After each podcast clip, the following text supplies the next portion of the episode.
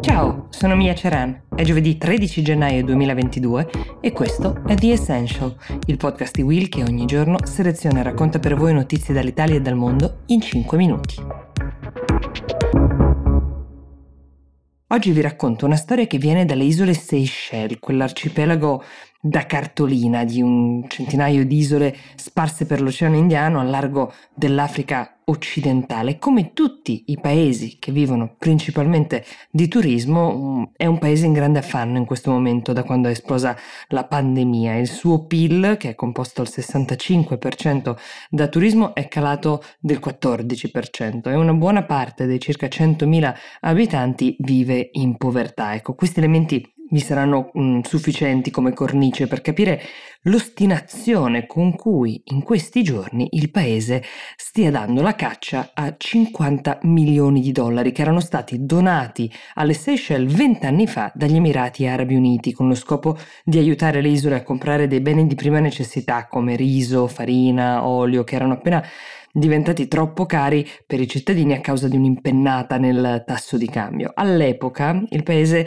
era già da diverso tempo sotto la guida del presidente Albert René, una figura molto controversa, oggi lui è deceduto.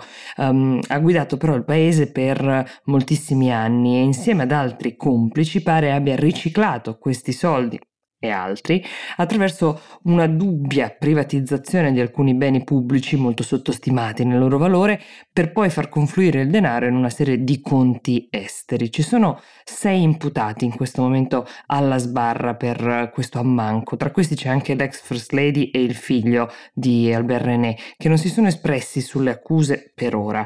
Questa ricerca del denaro perduto è diventata abbastanza simbolica in questo paese che sta cercando di uscire da decenni di corruzione, principalmente imputabili al presidente René e ai suoi fedelissimi. È una storia piuttosto comune, tristemente comune nel continente africano, ma gli abitanti delle Seychelles nutrono grandi speranze, non si capisce bene perché, sulle possibilità di recuperare questi soldi. Forse le nutrono anche perché da mm, circa un anno, da 14 mesi precisamente, è stato eletto un nuovo presidente, è un uomo di chiesa che è stato all'opposizione per tantissimi anni e tante volte si è candidato alle elezioni e solo 14 mesi fa è riuscito per appunto a vincerle. Si chiama Vavel Ramkalavan. Vi dicevo, un uomo di chiesa che ha fatto della propria bandiera il tentativo di estirpare la corruzione, eh, che per molti era diventata un po' la caratteristica principale dei 43 anni del governo precedente.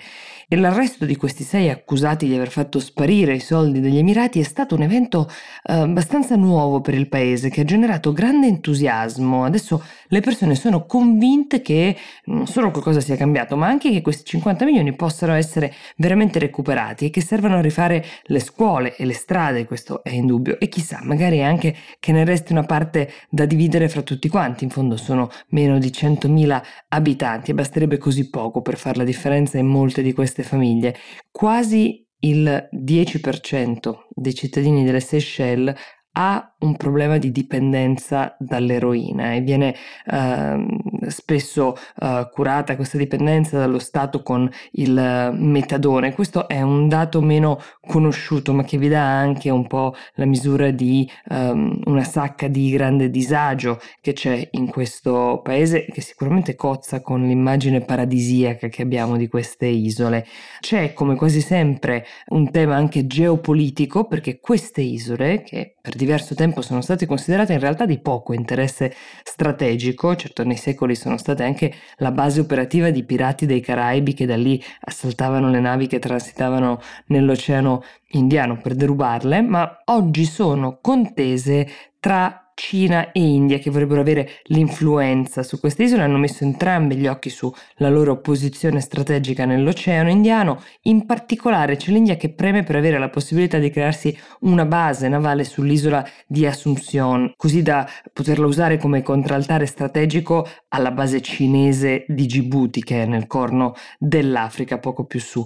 Per ottenere benefici come questi, spesso cosa fanno le grandi potenze come la Cina e l'India? Fanno delle grandi donazioni donazioni ai paesi piccoli come le Seychelles. Ecco, in questo caso sia Cina che India ne hanno fatte, ma il donatore più generoso di tutti in assoluto restano gli Emirati Arabi Uniti, gli stessi i cui 50 milioni mancanti stanno facendo sognare, forse invano, un paese intero.